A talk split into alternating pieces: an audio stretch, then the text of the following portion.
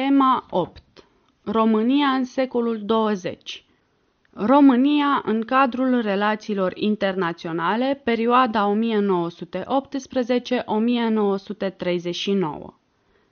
La sfârșitul primului război mondial, conferința de pace de la Paris și-a asumat răspunderea de a organiza pe noi baze pacea atât de greu obținută.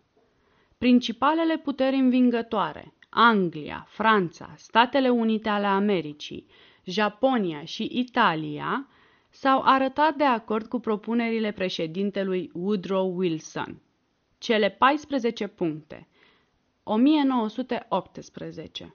Astfel, lua naștere Societatea Națiunilor, iar pe ruinele Imperiului Austro-Ungar s-au format state naționale.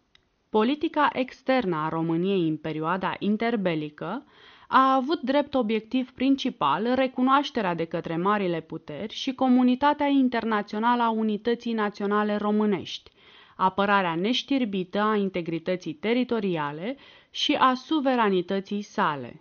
Primul obiectiv a fost atins în cadrul conferinței de pace de la Paris, 18 ianuarie 1919, 21 ianuarie 1920, însă celelalte și-au găsit treptat soluționarea prin aderarea României la alianțe bi și multilaterale alcătuite din țări care duceau o susținută activitate politică antirevizionistă și de apărare fermă a hotărârilor luate la Paris. La începutul secolului al XX-lea, România avea ca vecini Imperiul Rus la est și Imperiul Austro-Ungar în vest, iar în sud regatul Bulgariei.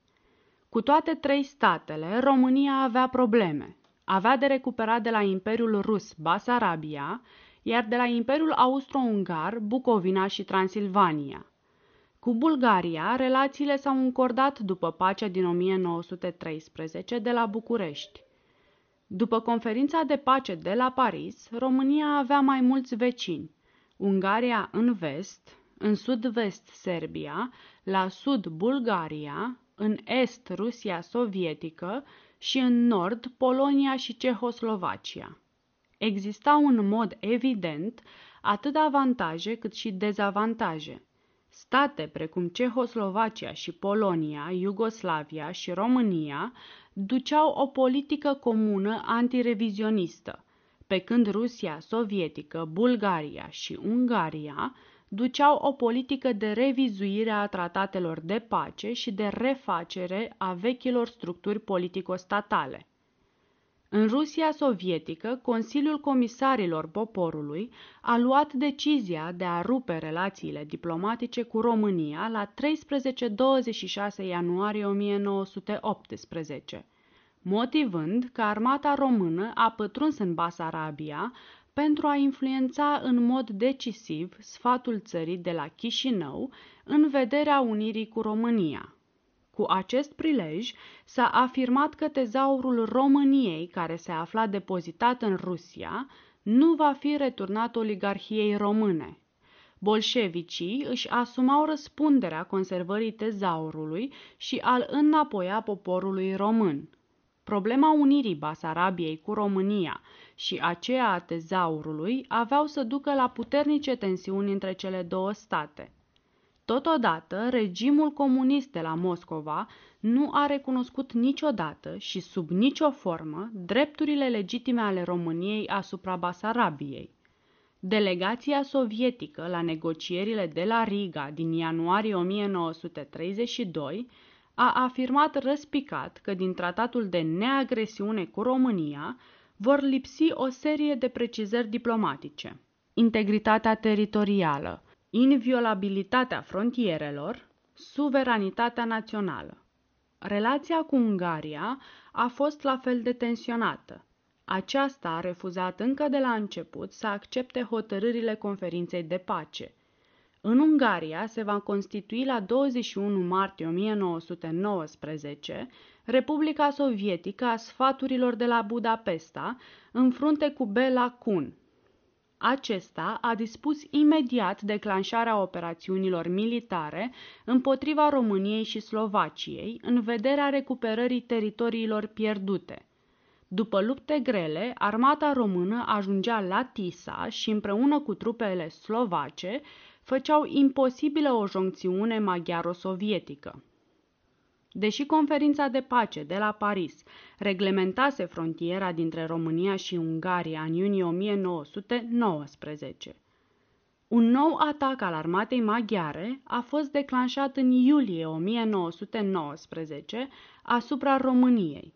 Contraofensiva română, declanșată imediat, a dus la respingerea trupelor maghiare și se încheie cu ocuparea Budapestei la 4 august 1919. Armata română se va retrage din Ungaria începând cu luna noiembrie 1919. Politica externă a României în deceniul al treilea al secolului al XX-lea a fost marcată de descurajarea tendinței de revizuire a tratatelor semnate la Paris a țărilor învinse. În acest sens este cunoscut proiectul Confederației Danubiene lansat de Ungaria, care avea în vedere refacerea monarhiei austro-ungare sub împăratul Carol de Habsburg. România, Cehoslovacia și Iugoslavia, care erau direct vizate, aveau să răspundă imediat și ferm. Cel care a intuit pericolul a fost ministrul român de externe, Tache Ionescu. El va face o vizită diplomatică la Paris, Londra și apoi la Varșovia, pentru a atrage atenția că o alianță în cinci ar fi o barieră în calea Germaniei, cât și a unei eventuale înțelegeri a acesteia cu Rusia sovietică. În august 1920 se ajunsese la o înțelegere de principii între România, Cehoslovacia și Iugoslavia, dar era deschisă și pentru Grecia și Polonia. Ecoul favorabil din partea franceză și cea engleză avea să ducă la contracararea Confederației Danubiene, asigurând succesul statelor care se opuneau practicii politice de revizuire a tratatelor.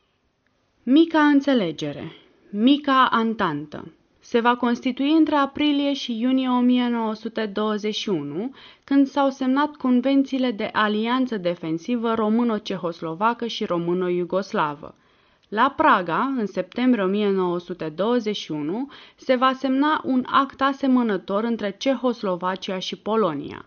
Totodată, România semna un tratat de alianță cu Polonia la 3 martie 1921. Relațiile cu Rusia sovietică Relațiile politico-diplomatice cu URSS-ul au fost de-a lungul timpului tensionate, pentru că Rusia sovietică, prin filiala Cominternului, Partidul Comunist, a căutat prin diferite metode destabilizarea politică și socială a României.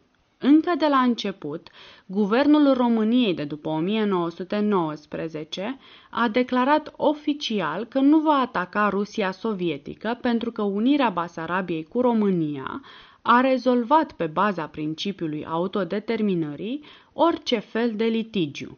Nu la fel a fost atitudinea Rusiei sovietice față de România. De la arestarea ministrului plenipotențiar al României la Petrograd din ordinul lui Vladimir Ilici Lenin din 1918, la declarațiile cu adevărat belicoase la adresa statului național român.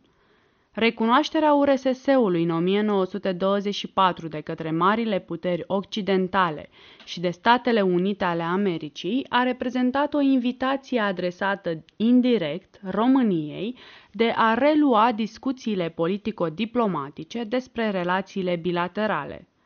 La începutul anului 1924, tensiunile dintre cele două țări atinseseră cote maxime, ceea ce l-a determinat pe Ion Ice Brătianu să întreprindă o vizită în Basarabia, pentru că urmau în lunile următoare negocieri româno-sovietice la Viena. Tratativele româno-sovietice s-au deschis la Viena la 25 martie 1924. Delegația română a condiționat reluarea relațiilor diplomatice de recunoașterea frontierei de răsărit – Șeful delegației sovietice a afirmat că pe temeiul principiului la autodeterminarea popoarelor a propus un plebiscit în Basarabia. Era o coincidență destul de mare între punctul de vedere al guvernului sovietic și cel al Cominternului. Din acest motiv, propunerele URSS-ului au fost respinse. Ele puneau în discuție tratatele de pace de la Paris. În luna august 1924, din inițiativa Cominternului, planul de declanșare a acțiunilor revoluționare în România avea drept țintă Basarabia. Sudul Basarabiei și regiunea Tatar-Bunar au reprezentat centrele revoluționare din zilele de 12-17 august 1924 și s-au soldat cu confruntări sângeroase între armata română și forțe revoluționare NKVD infiltrate în URSS. După eșecul sovietic din august 1924, URSS a decis constituirea la 12 octombrie 1924 a Republicii Autonome Sovietice Moldovenești, în stânga Nistrului, aflată sub autoritatea Ucrainei. În acest context, Parlamentul României, constatând încălcarea articolului 1 al Constituției, a hotărât scoaterea în afara legii a Partidului Comunist din România. În ceea ce privește consolidarea unității și integrității teritoriale a României, un capitol cu totul deosebit îl reprezintă semnarea tratatelor din cursul anului 1926, cu statele care erau interesate de garantarea echilibrului politic din Europa de Sud-Est. România și Polonia reînnoiau vechiul tratat politic din 1921 ele se angajau să-și acorde ajutor reciproc contra oricărei agresiuni neprovocate și să nu admită în niciun fel schimbări de frontieră. Tot în 1926, România va semna cu Franța tratatul de amiciție, prin care îi se garanta țării noastre sprijinul în cazul unei noi conflagrații generale. La 16 septembrie 1926 era semnat la Roma Pactul de amiciție și colaborare cordială româno-italian. România și Italia își declarau că erau gata să se ajute în cazul în care securitatea uneia dintre ele va fi pusă în pericol. În 1934, Mussolini, din rațiuni politice, apropierea de Germania, va denunța în mod unilateral pactul. Politica securității colective Participarea României la conferința internațională pentru dezarmare, inițiată de Societatea Națiunilor, perioada 1932-1935,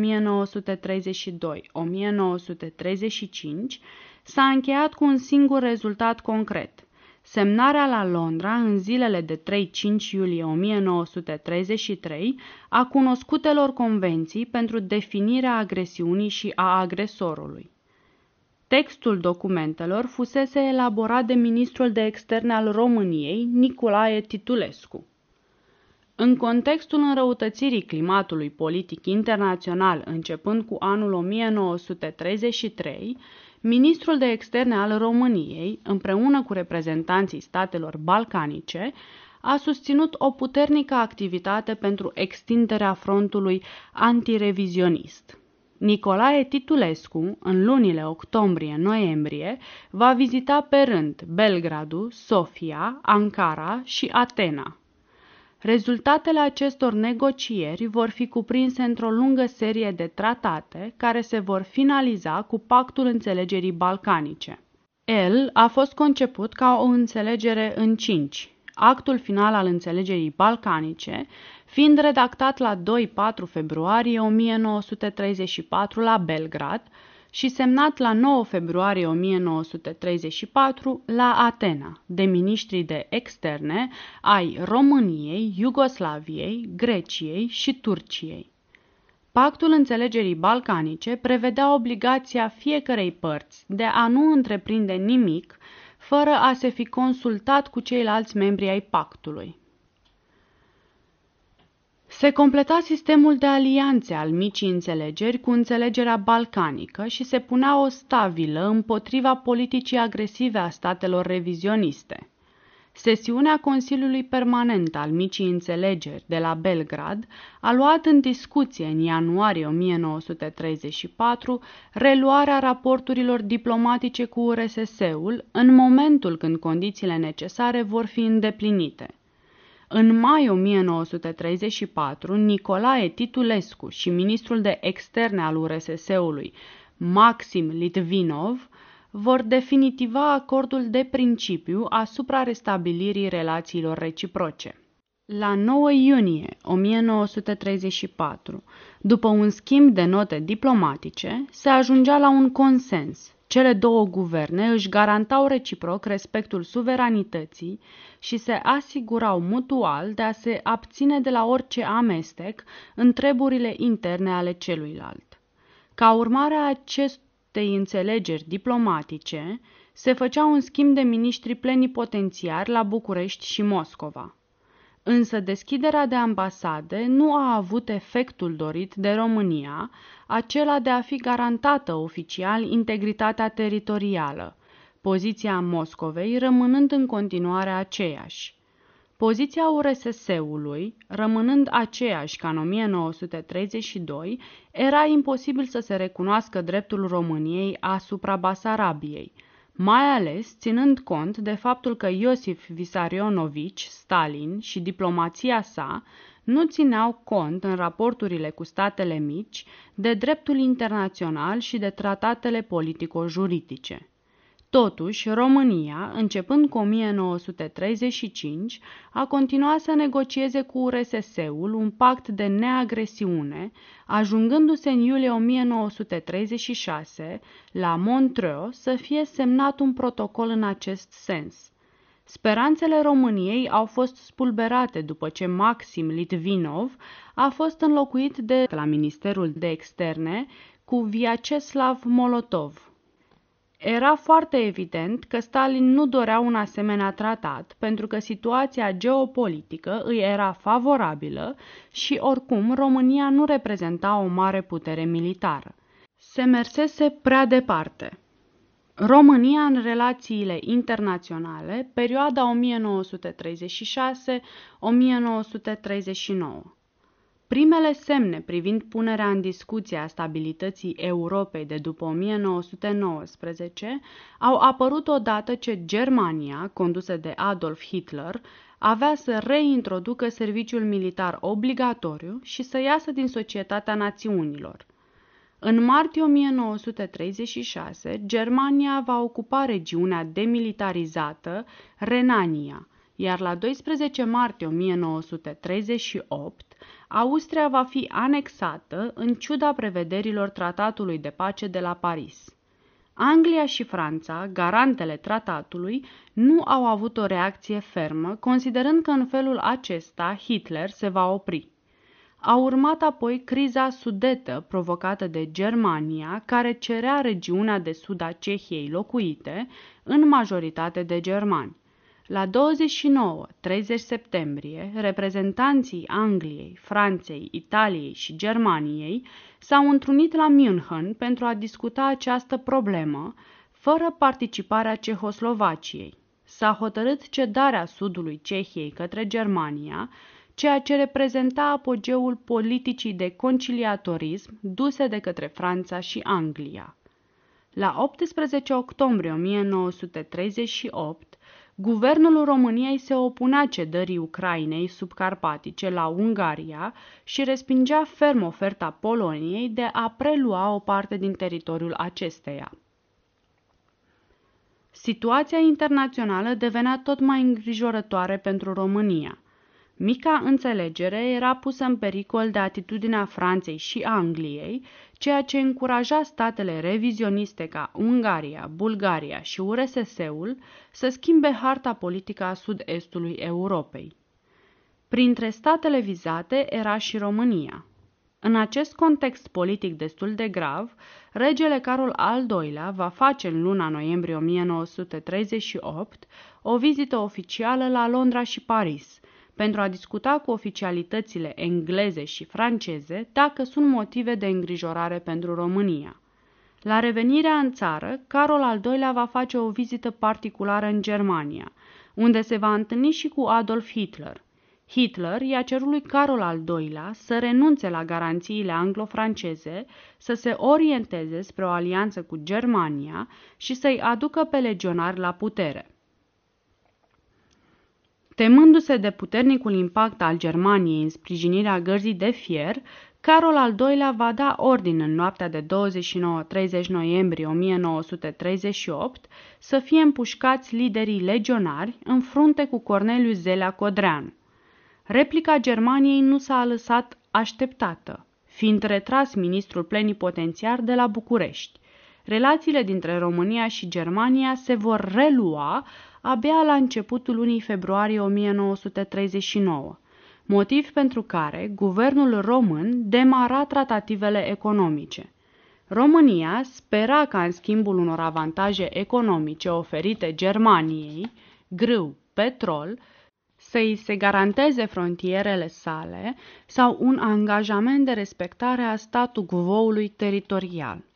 La 23 martie se va semna tratatul asupra promovării raporturilor economice. În toată această perioadă, criza cehoslovacă își găsea sfârșitul. La 15 martie 1939, trupele germane ocupau Cehia, iar Slovacia își proclama independența sub autoritatea Germaniei. Trupele maghiare ocupau Ucraina subcarpatică. Anglia și Franța, garantele tratatelor de pace din 1919, au o reacție palidă prin declarația din 13 aprilie 1939, dând asigurări României și Greciei că dacă va fi întreprinsă vreo acțiune care ar pune în pericol independența lor, citez, cele două se angajează să le dea de îndată asistența care le stă în putere. Închei citatul. Cu ocuparea Cehiei în martie 1939, mica înțelegere nu mai putea exista, ceea ce însemna că puterile revizioniste, cu sprijinul tacit al Angliei și Franței, puteau să meargă mai departe. Test de evaluare 1. România a adus o politică externă antirevizionistă, inițiind la începutul anilor 20 o importantă alianță regională.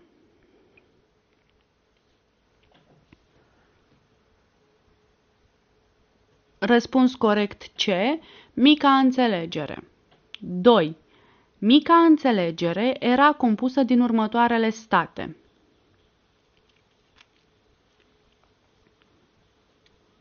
Răspuns corect D. România, Iugoslavia, Cehoslovacia. 3. Care este anul în care s-a realizat Antanta Balcanică?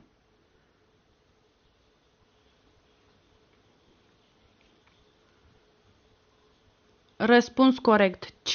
1934